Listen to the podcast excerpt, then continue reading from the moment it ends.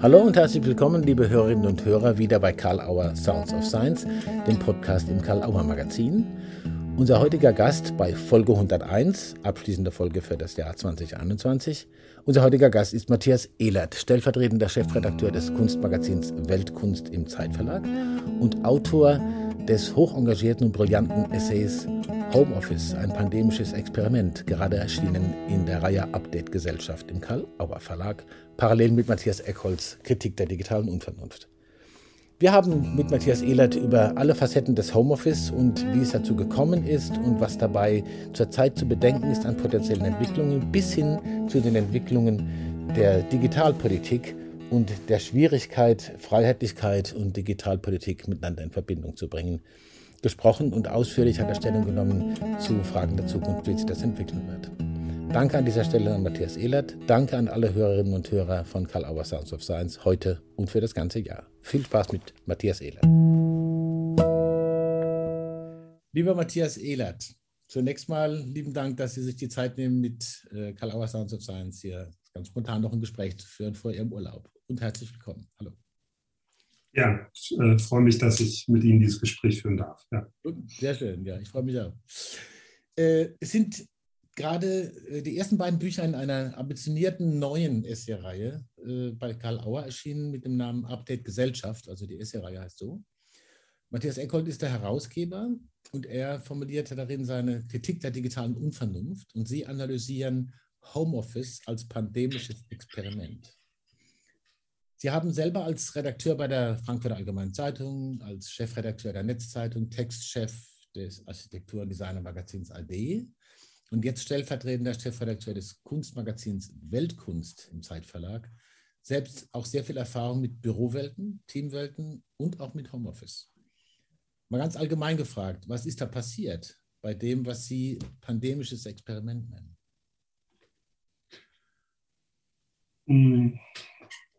Hm. Na, passiert ist mir, so wie ungefähr, man denkt, so 30 bis 40 Prozent der, der Angestellten in der Bundesrepublik, ähm, ein im Prinzip ausgesprochen reibungsloses Verlagern der Arbeitsprozesse aus dem alten bekannten Büro in die häuslichen vier Wände. Und ähm, erstaunlich war, ähm, wie sozusagen unter dem Druck der äußeren Ereignisse, ähm, wie sozusagen die Angestellten das mitgemacht haben und selbst in Phasen der Entspannung hm, nicht gerade lautstark dafür demonstriert haben, endlich so schnell wie möglich wieder zurück ins alte Büro ähm, äh, zu gehen. So, also da ist eine neue Arbeitswirklichkeit und Arbeitsorganisation entstanden, so wie auch irgendwann mal das Büro entstanden ist. Das gibt es ja auch nicht. Äh, in der Höhle gab es noch kein Büro. Mhm. Ähm, und das fand ich ganz interessant, ähm, die, ähm, äh, diesen Übergang und habe mir die Frage gestellt, warum hat er so gut geklappt? Also warum funktionierte hier die Anpassung so gut? und warum war der, waren die meisten Angestellten bereit dafür? Also warum waren die, äh, war der Verlust für die meisten nicht so spürbar oder es, es hielt sich die Balance zwischen einem Gewinn an Lebensqualität und einem äh, Verlust an anderer Stelle. Und darum, das war sozusagen das Panorama, in dem ich mir mal Gedanken machen wollte. Ja.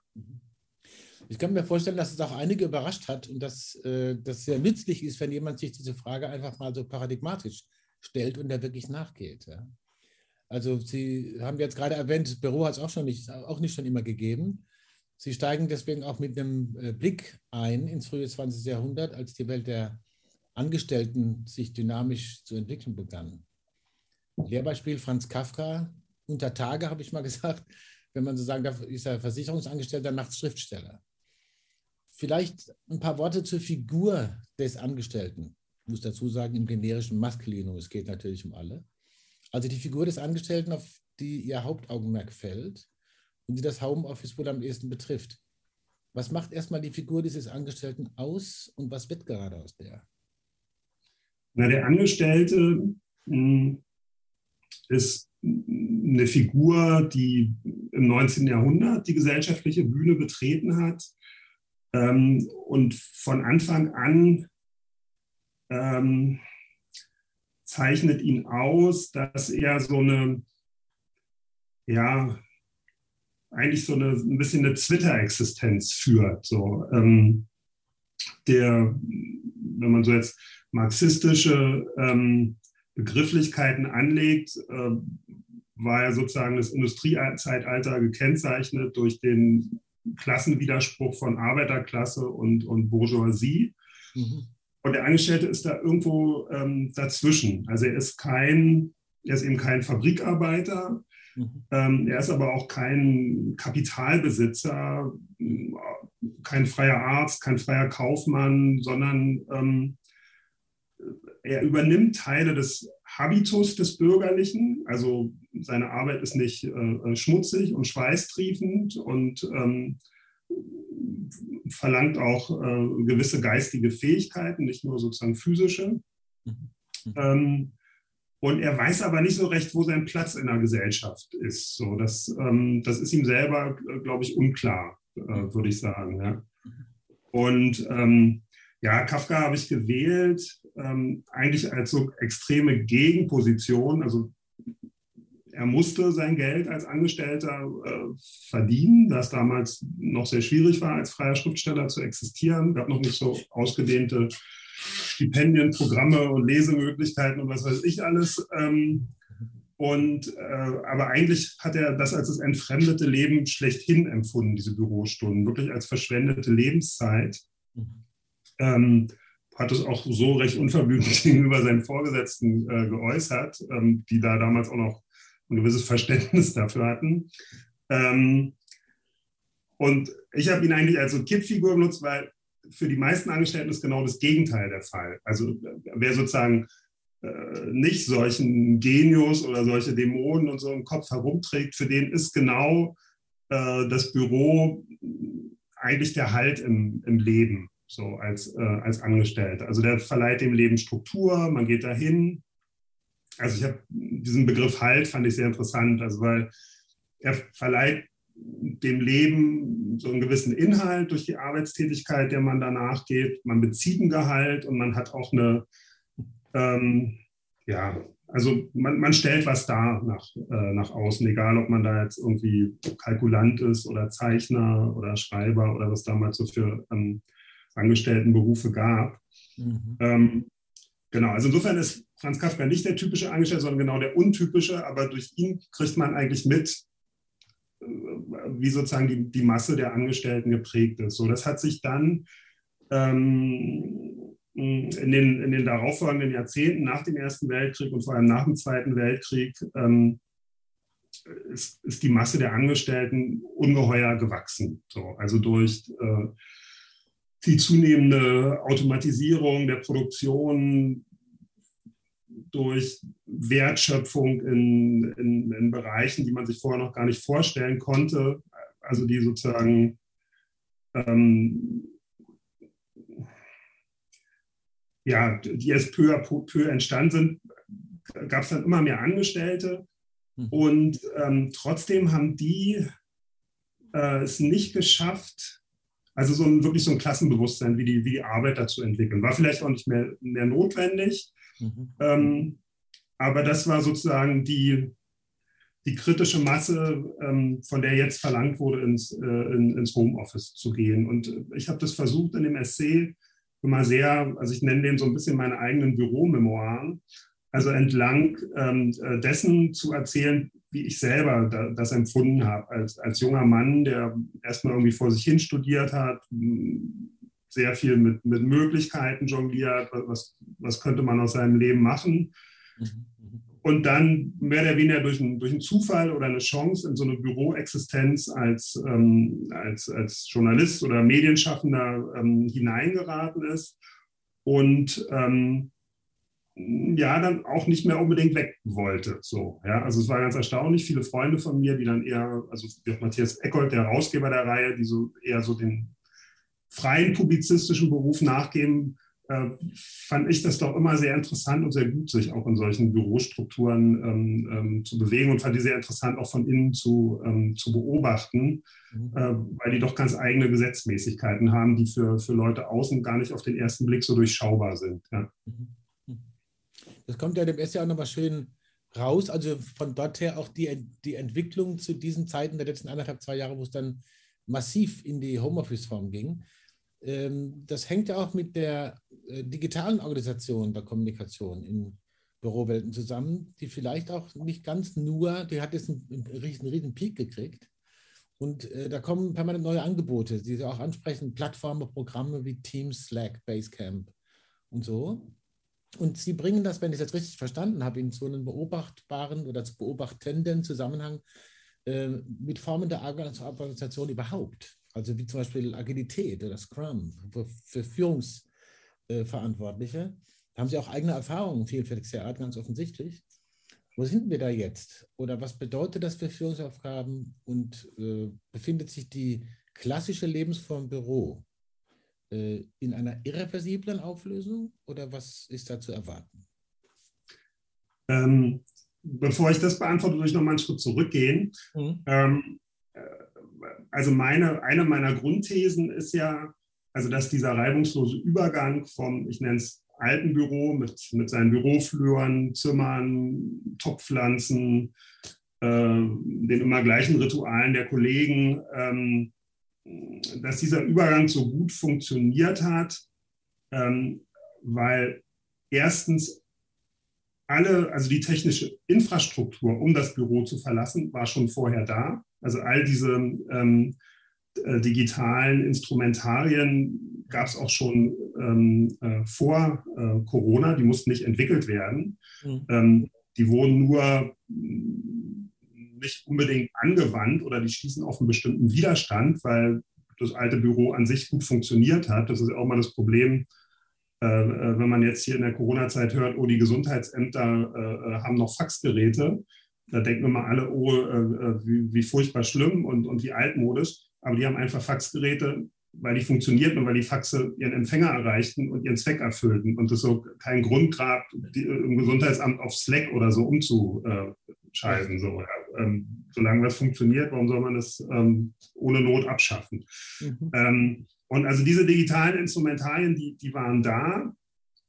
Ähm, auf die konnte man sofort äh, äh, zu, äh, zugreifen. Ähm, und die Angestellten selbst, mh, hm, hatten in den letzten, ich würde mal sagen, 10, 20 Jahren waren die, ähm, die Bande, die, die sie an ihre Büros ähm, oder ja, Bande binden ist jetzt ein blöder Ausdruck, aber sozusagen die Bande mit ihren Büros waren immer zerfaserter ähm, äh, geworden. Also die ähm, das fing, fängt an bei so, so profanen Sachen wie Arbeitskleidung. Also früher gab es noch eine Art Bürouniform. Ähm, bestimmte Formen von Vorgesetzten hatten dann immer eine Krawatte und hatten immer einen Anzug. Und äh, das löste sich auf einmal irgendwie auf. Und, und ähm, nach einer gewissen Weile war, wer eigentlich noch im Anzug ging, praktisch ein Auslaufmodell von gestern. Ja, wenn er das nicht irgendwie dandy-esque äh, ähm, äh, interpretieren konnte. Ähm, modern war, wer da irgendwie Sneakers hatte, Jeans, weil er gleichzeitig auch dann so eine sowas Unkonventionelles, ähm, Originelles und so weiter ähm, verkörperte, ähm, die, ähm, die ich glaube auch, dass die, diese, dieser komische Trend zur Einführung von, von Großraumbüros mhm. Die, die ja mal aus der Not geboren waren, Anfang des 20. Jahrhunderts, als man ganz viel Büroarbeitsfläche auf einmal brauchte und, und dann irgendwie in leeren Schlachthöfen in, in, an der Ostküste, nee, an der Westküste in den USA äh, so die ersten wirklich großen Bürostrukturen aufbaute, aber das, ähm, äh, die dann ganz schnell auch wieder, wo man merkte, nee, die bringen eigentlich nicht so viel und dass die auf einmal wieder aufkamen, fand, fand ich auch interessant. Mhm. Ähm, und habe es damals auch nicht so richtig verstanden, warum man jetzt unbedingt die Wände einreißen äh, äh, muss und, und sich diesem Psychoterror des Großraumbüros ähm, äh, aussetzen, wo es sehr schwer ist, äh, sich zu konzentrieren oder auch so Formen der Kontemplation zu finden. Mhm. Aber ich glaube, im Nachhinein waren das alles schon, hat da der Weltgeist den Abschied aus dem Büro vorbereitet. So, also es, ähm, äh, es war alles da und der, das entscheidende Instrument vor Corona war dann wirklich das Smartphone. ähm, ich nenne es auch das Homeoffice in der Hosentasche, also mit dem man sozusagen die Arbeit äh, äh mit nach Hause nahm und letztlich den Feierabend abschaffte und, und, und die Grenzlinien zwischen Arbeit und Freizeit, je nachdem, wie, wie anfällig man ähm, äh, dafür war, ähm, wirklich selbstständig niederriss, ohne Zwang von außen. Ja, das ähm, ist eigentlich ganz interessant, dass die, also gerade so in, in, in, den mittleren angestellten ähm, die Leute das irgendwie auch ganz toll fanden, immer erreichbar zu sein und erst relativ spät und auch immer ganz schnell auf was zu reagieren und erst dann relativ spät gemerkt haben, oh, ich war jetzt eigentlich sieben Tage in der Woche. Ähm, äh, ich bin eigentlich always on. Ich war jetzt sieben Tage in der Woche, stand ich dem zur Verfügung, werde aber nur fünf Tage bezahlt. Was macht es mit mir eigentlich? Mhm. Ähm, und, und solche Prozesse hatten schon, ähm, hatten schon vorher begonnen. Ähm, was nicht funktioniert hat, ähm, oder nur bei, bei sehr äh, äh, progressiven Softwareunternehmen, ähm, war wirklich so ein ortloses Arbeiten. Ja? Also da gab es viel, ähm, viel Propaganda schon viel für. Also gab auf allen möglichen Kongressen seit 2010 traten da Visionäre des New Work auf und sagten, ja, wir müssen, wir können eigentlich an jedem Ort der Welt, zu jeder Zeit der Welt arbeiten. Mhm. Es ist alles da. Äh, aber das hat niemand äh, umgesetzt. So. Und ähm, ich glaube, das äh, ist jetzt eine kühne These, die ist nicht sozusagen also, äh, wissenschaftlich belegt, aber ich glaube, das Großraumbüro war so ein Mittelding, wo man so dachte, also hier muss jetzt irgendwas passieren und so, wir trauen uns aber noch nicht, unsere Angestellten komplett in die Freiheit zu entlassen, wo wir sie überhaupt nicht mehr in Kontrolle haben, sondern ähm, wir bauen jetzt mal hier, was auch irgendwie modern aussieht und, und schick aussieht und Kommunikation auf allen Kanälen und hier, kann, äh, hier können die Ideen wabern. Ähm, aber das, also ich halte es für einen riesen Irrweg. So. Ähm, also so sind auch meine persönlichen Erfahrungen, die habe ich ja auch äh, niedergeschrieben. Ja. Ähm, ja, also der Angestellte war bereit dafür.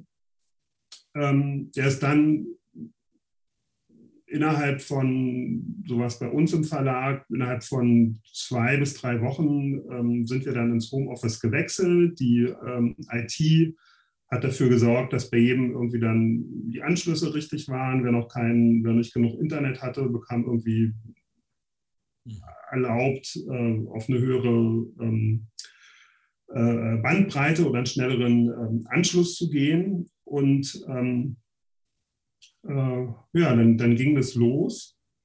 Und erstaunlich war, äh, dass man das Büro und dass man jeden Morgen getapert es wirklich nicht brauchte, um das Produkt, was man erzeugt hat. In unserem Fall war es halt ein Monatsmagazin, woanders waren es irgendwelche Kampagnen für Tourismusorte oder Verkaufsunterlagen für Pharmaprodukte, was auch immer. Das, also für, für ganz viele dieser Angestellten-Tätigkeiten der Gang ins Büro und der, der eigentliche Büroarbeitsplatz komplett unnötig war. Also dass man das alles vom heimischen Desktop mit Zugriff auf den Server, ähm, mit dem Wissen, dass die Kollegen am anderen Ende äh, erreichbar sind, ähm, dass, dass es alles so, so ging. Und das, ähm, das war eine interessante Erfahrung. Das war den meisten, glaube ich, gar nicht so bewusst. So. Mhm. Die dachten mal ein, zwei Tage Homeoffice, okay, aber irgendwie braucht man diese, diese andere Struktur. Ja? Und äh, ich glaube, jetzt sind wir am Punkt, ähm, wo wir gemerkt haben, wir brauchen sie eigentlich gar nicht. Ja? Ähm, äh, sie, sie ist eigentlich wirklich was in der Form, wie wir sie genutzt haben, äh, äh was, was, was von gestern. So, ja.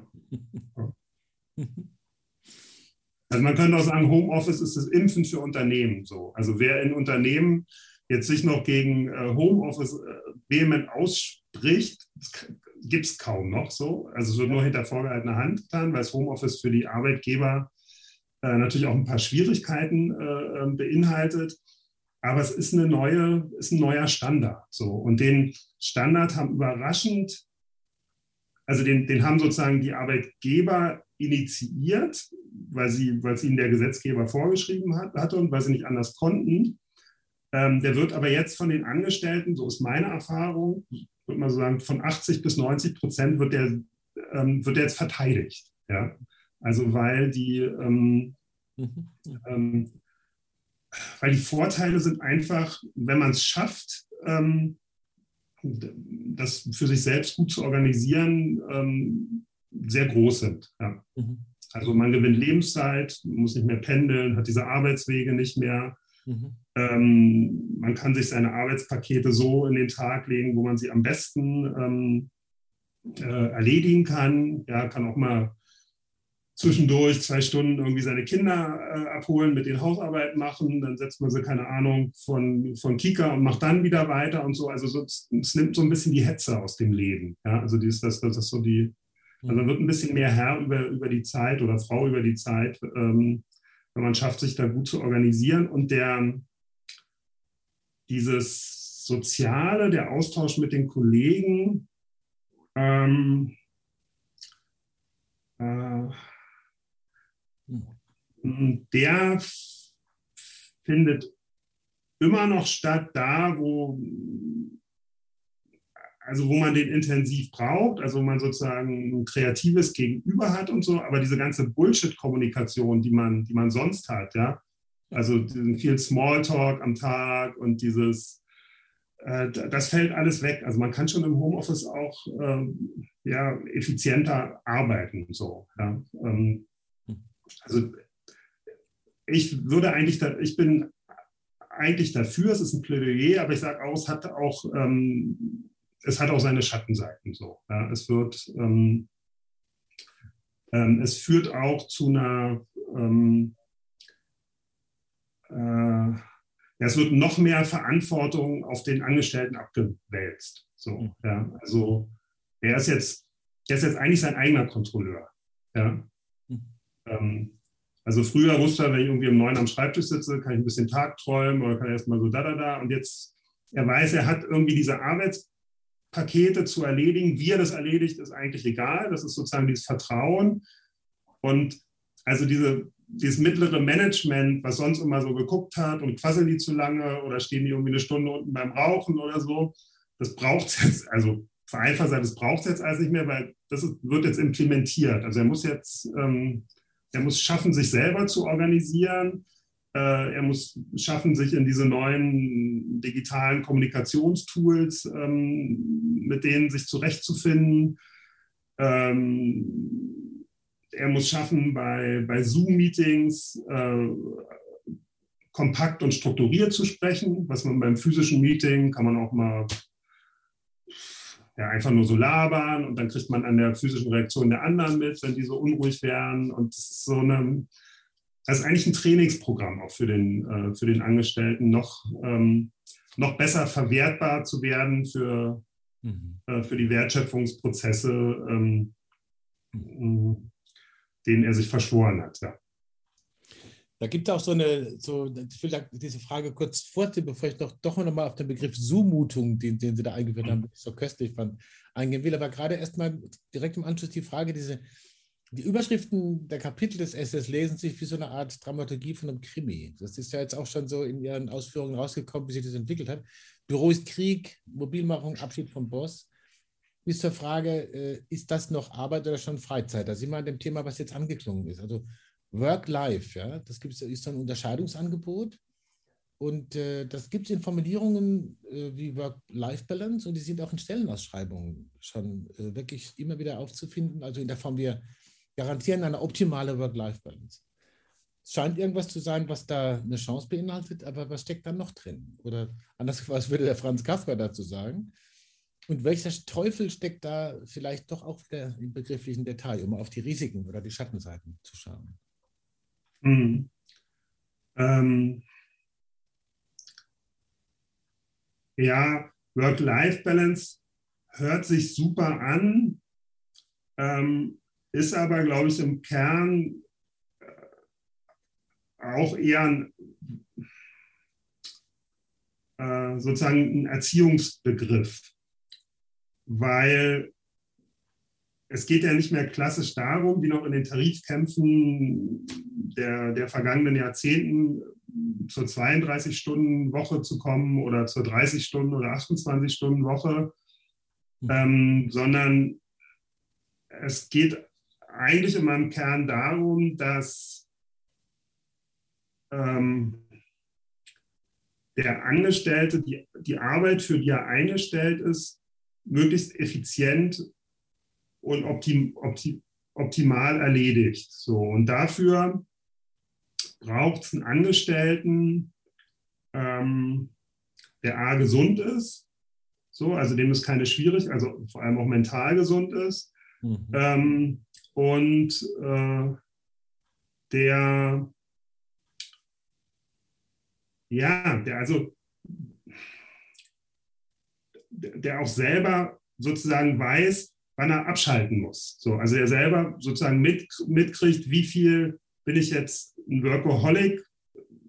Ist es sozusagen, sind zwölf Stunden für, für mich okay oder sind es eher äh, acht Stunden, weil wenn ich den anderen nacheifere, dann kriege ich irgendwie Depressionen oder werde krank oder mache dumme Fehler, die dann nur mehr Arbeit erzielen. Also so eine, so eine Sachen soll er schaffen, sozusagen selber zu reflektieren ja, also sich auch nicht an irgendwelchen Leistungsnormen vorgebenden ähm, zu orientieren und da so ein bisschen so seinen Platz zu finden und vor allem das sogenannte Live, also die Freizeit, hauptsächlich dazu zu nutzen, ähm, sich für den Arbeitsprozess fit zu machen. Also wenn er die ganze Zeit sitzt, soll er äh, möglichst viel an der frischen Luft sein in der Freizeit, Sport machen, äh, auf gesunde Ernährung achten, äh, äh viele kulturelle Impulse aufnehmen, die er dann sozusagen über originelle Ideen auch in seinen Arbeitsprozess womöglich äh, äh, zurückspulen kann, damit er dann nicht immer sozusagen auf irgendeinem Stand ist, der, der jetzt nicht mehr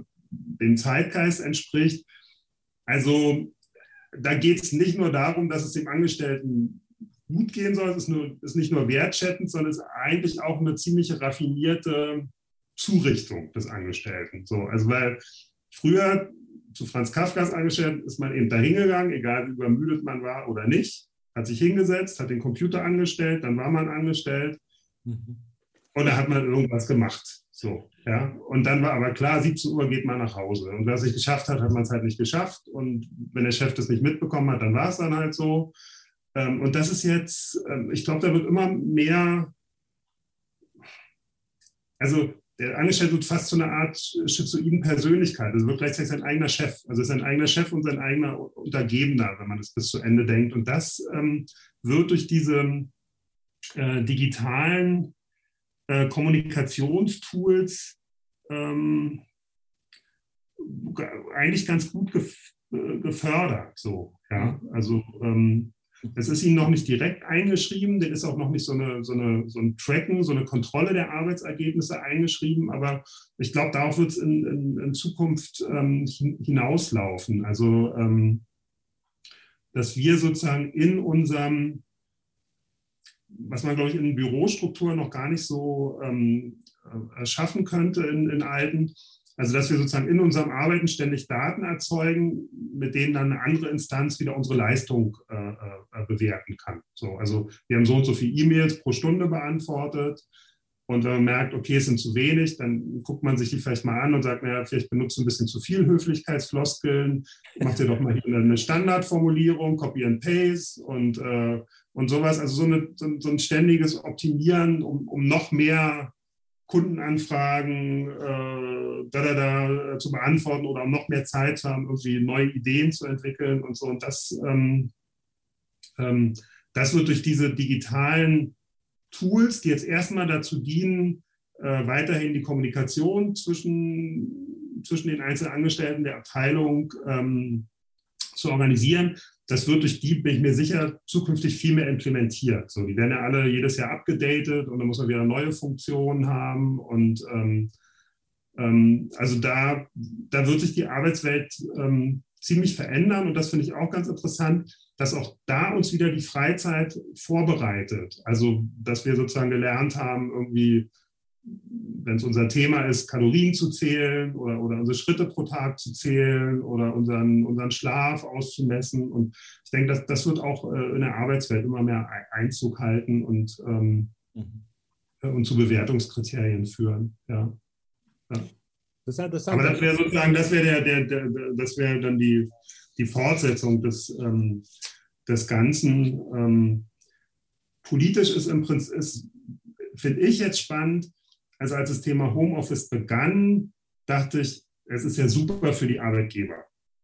Ähm, weil sie können jetzt überteuerte Büroflächen äh, äh loswerden. Ähm, sie, es gibt, gibt, sie können theoretisch, kann man sich auch von, von jemandem, den man nicht direkt jeden Tag sieht, auch leichter trennen. So. Äh, es gab neulich vor einer Woche eine Massenentlassung, hier Zoom in den USA, 900 Angestellte äh, äh, wurden da.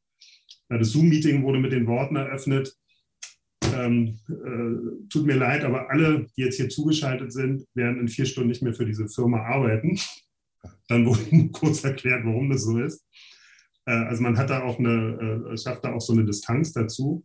Mhm. Äh, also eigentlich würde man denken, sind hauptsächlich Vorteile für die Arbeitgeber. Im Moment ist aber so der Stand, was ich ganz interessant finde, dass vor allem die, die gewerkschafts- oder, oder arbeitnehmerfreundliche Seite, also zum Beispiel ist der Hubertus Heil, der Arbeitsminister, jetzt auch wieder nochmal mit so einem Homeoffice-Vorschlag äh, äh, vorrückt, dass die so versuchen, äh, das eher zu ihrem Thema hm, äh, zu machen. Und das ist so eine, das markiert dann eigentlich so eine, so eine, so eine Übergangsphase. Also es ist, ähm,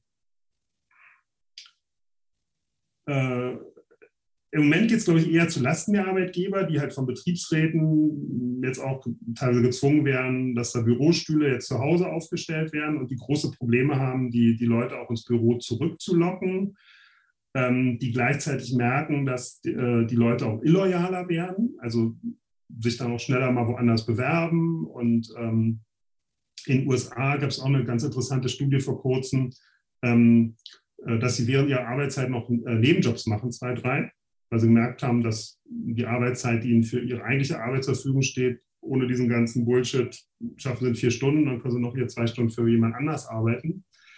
Äh, plus natürlich die, die, die Cyber-Anfälligkeit für Viren und für, für Attacken und Erpressungsversuche, ähm, die ist natürlich auch größer. Also im Moment sind eher die, die Arbeitgeber gegen das Homeoffice, zumindest in Deutschland. Ähm, und interessant wird, ich glaube, das wird sich aber ändern auch. Also die, ähm, ähm, mein, meine These ist, die nächsten Jahre werden eher so hybride Arbeitsformen ähm, ergeben, also wo noch so Bürostrukturen da sind, man aber nicht mehr so sein festes Zimmerchen und seinen festen Schreibtisch hat. Also bei Zeit Online wird jetzt zum Beispiel bei uns das Prinzip des Desk-Sharings flächendeckend eingeführt. Also wenn man einen Schreibtisch hat, der jetzt nicht haben will, der nicht zu Hause steht, muss man sich sozusagen, wie man sonst einen Raum, einen Konferenzraum gemietet hat, über ein Tool praktisch einen Schreibtisch auswählen, auch wieder wie ein Impftermin. Also ich will nächste Woche Donnerstag, Freitag ins Büro, mal gucken, welcher Schreibtisch noch frei ist und dann hat man dann so einen Rollcontainer, so mit seinen Sachen, den schiebt man dann so ran und muss den dann total clean verlassen. Ja? Anders als jetzt hier in meiner Umgebung, wo alles sozusagen kreatives Chaos ist. ähm, also da, ähm, da, da werden neue, äh, neue Formen entstehen, die werden eher so hybrid sein. Ähm, ich glaube, der, der, der direkte Austausch, ähm, dafür wird man auch Formen finden, die die jetzt nicht mehr so klassische Konferenzen sein werden, ähm, sondern eher so vielleicht auch ein bisschen der Freizeit orientiert, ein bisschen loungiger, vielleicht gemeinsame Spaziergänge oder was auch immer. Also da ist vieles, vieles denkbar. Aber ähm, das vermissen die Leute schon am meisten. Also auch wenn wir jetzt so sprechen, mhm. ähm, es ist anstrengend, in so einer Kamera zu sprechen, ähm, auch wenn man sich irgendwie sympathisch ist und so. Aber es ist eine unser Gehirn ist noch mit was anderem beschäftigt. Also ich gucke zum Beispiel jetzt nicht gerne auf mein Spiegelbild, weil es mich anstrengt. Das geht den meisten äh, bei Zoom so. Das ist halt eine Art Zumutung. Genau. Ähm, mhm. und, ähm, und in der persönlichen Begegnung, ähm, die ist einfach angenehmer, entlastender, die ist nicht so stressig und, und wahrscheinlich können da auch bessere Gedanken äh, äh, entstehen. Vor allem an der frischen Luft, glaube ich. Ja, also das wird eine, wird eine, spannende, wird eine spannende Übergangszeit, ähm, die wir da erwarten. Ähm, auf jeden Fall wird man den Geist nicht mehr in die Flasche zurückbekommen. Also das Homeoffice wird bleiben. Das ist jetzt kein, ähm, äh, das war jetzt kein vorübergehender Zustand. Ähm, da würde ich jede Wette angehen. Das wird nur vielleicht ein bisschen anders ausgestaltet werden in Zukunft. Ja. Spannende Aussicht. Das ist ja so, diese Idee von Update-Gesellschaft ist auch davon getragen, zuzuschauen, was sich gerade entwickelt und äh, nicht zu warten, äh, bis die Nacht da reinbricht. Und dann, wie der Matthias Erkold mal gesagt hat, nicht zu warten, bis die Eule der Minerva wie früher zu ihrem Flug ansetzt, sondern bei, bei der Entwicklung zuzuschauen und sie in gute äh, Beobachtungssprache zu bringen, um dann, um, um das einfach auch wirklich zu Wort zu bringen und ein bisschen beobachten zu können, vielleicht auch zu beeinflussen. Zumutung das schenke ich mir jetzt, weil das kann man im Buch nachlesen und Sie haben das wunderbar jetzt auch schon angetriggert, wenn man so will. Sehr, sehr interessante Berichte, wenn man sich selber zuschaut, wie das die ganze Kommunikation verändert. Sehr spannend zu lesen und sehr äh, griffig formuliert, wie ich finde. Äh, vielleicht noch eine Frage vor der berühmten Abschlussfrage. Ich muss immer bis auf die Zeit gucken, blöderweise, ist ein blöder Job. Ähm, kein Halt nirgends. Das sind die letzten Worte des Essays. Und ähm, Sie haben jetzt auch schon so ungefähr so ein bisschen gesagt, es ist eine Veränderung, der Geist kommt nicht mehr in die Flasche. Ich frage es mal so ganz pointiert aus, weil manche ja da auch sehr scharfe Bewertungen mit einführen in die Debatte. Steht so etwas wie eine Apokalypse bevor im Miteinander und Alleinsein? Oder ist das eher so etwas wie eine Metamorphose? Und worauf sollten wir ganz besonders achten bei dieser Metamorphose? Eine Metamorphose ist es auf jeden Fall. Ob es eine Apokalypse wird, da glaube ich, gibt es andere, äh, andere Problemfelder, die, ähm, mhm. die da eher in die Richtung deuten. Mhm. Ähm, nee, eine Metamorphose auf jeden Fall und kein Halt nirgends. Mhm, was ich ganz interessant finde, also unsere westliche Gesellschaft ist ja eine Gesellschaft der Auflösungserscheinung. So, also ähm, klassische Familienstrukturen äh, äh lösen sich auf. Ähm, unser Eingebettetsein in äh, in Religion. Es, es, es gibt es in dem Sinne nicht mehr. Äh, das ist was Hohles, was wir mehr oder weniger nur noch in, oder für die meisten zumindest, was wir nur noch sozusagen durch unseren Festkalender äh, daran erinnert werden. Ähm, und der Beruf oder, oder die, die Art und Weise, wie man seinen Beruf ausgeübt hat, war schon nochmal so ähm, so ein anderer Halt.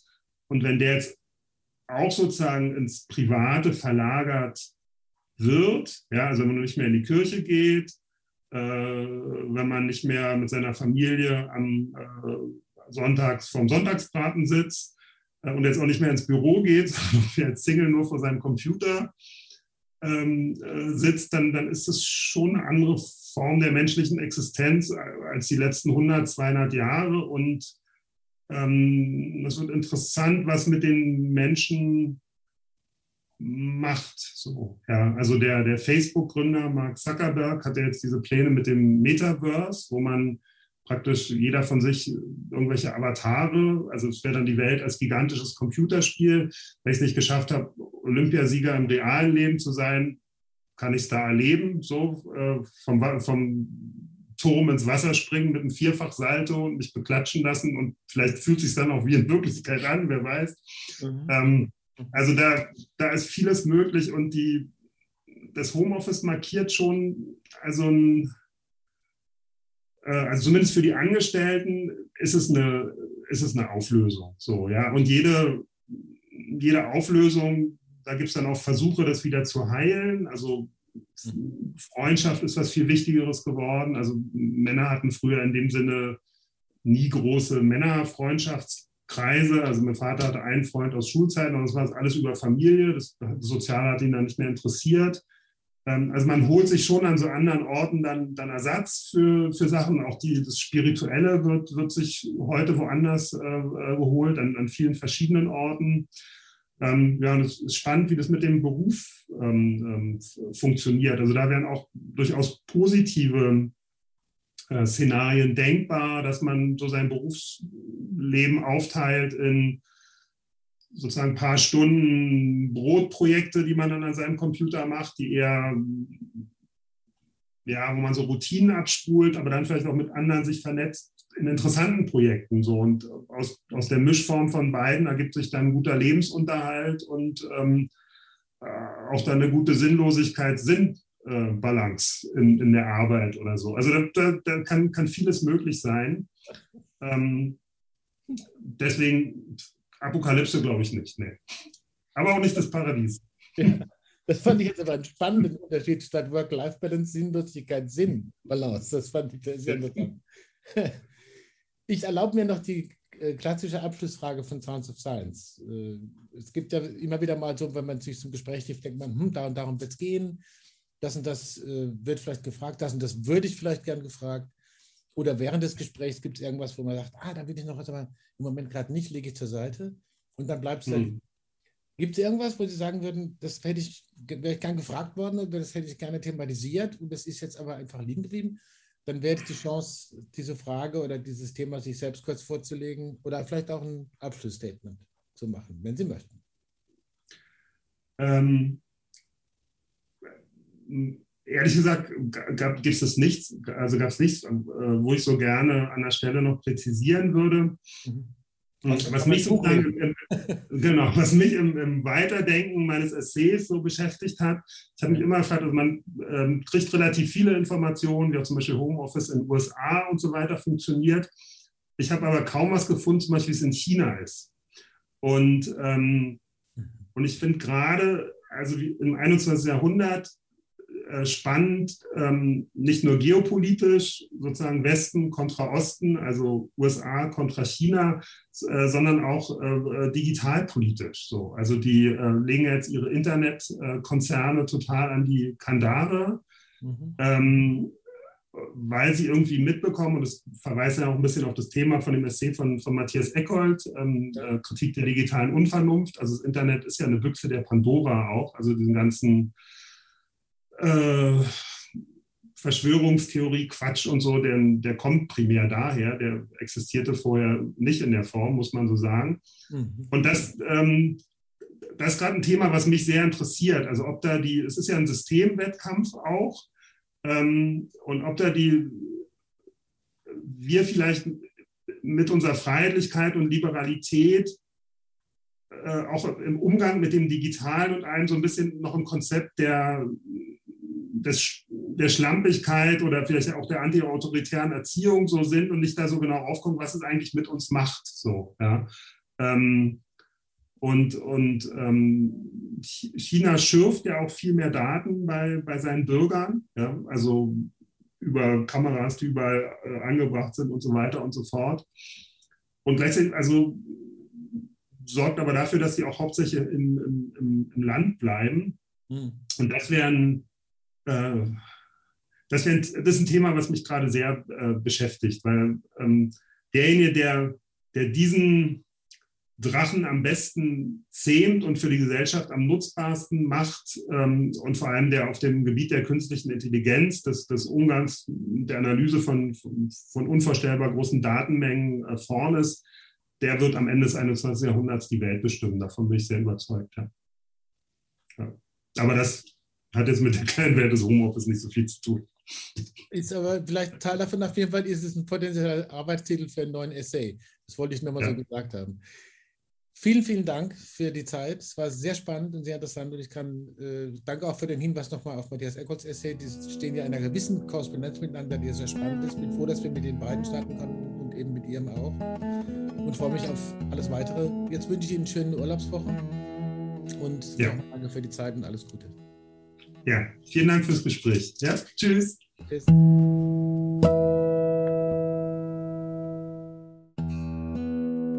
Ja, Freiheitlichkeit und digitale Schlampigkeit. Und die Frage, wem gehören die Daten eigentlich? Starke und interessante abschließende Aussichten von Matthias Ehlert. Nochmal vielen Dank für das Gespräch und vielen Dank fürs Zuhören. Vergessen Sie nicht, positive Bewertungen zu hinterlassen, wo immer Sie Karl Auer Sounds of Science hören oder verfolgen. Und danke für das ganze Jahr nochmal von Karl Auer Sounds of Science und von Karl Auer Verlag. Schauen Sie sich weiter um in der Mediathek und da, wo Sie Karl Auer Sounds of Science hören, schauen Sie sich im Karl Auer Programm um. Zwischen den Jahren ist auch viel Zeit dafür und vielleicht auch bei der Karl Auer Akademie. Wie auch immer, wir freuen uns, wenn wir uns wieder hören und auch wieder sehen bei Kongressen oder hier bei unseren Podcasts und Interviews und unserem Programm. Alles Gute, guten Übergang ins Jahr 2022 und vor allen Dingen Gesundheit.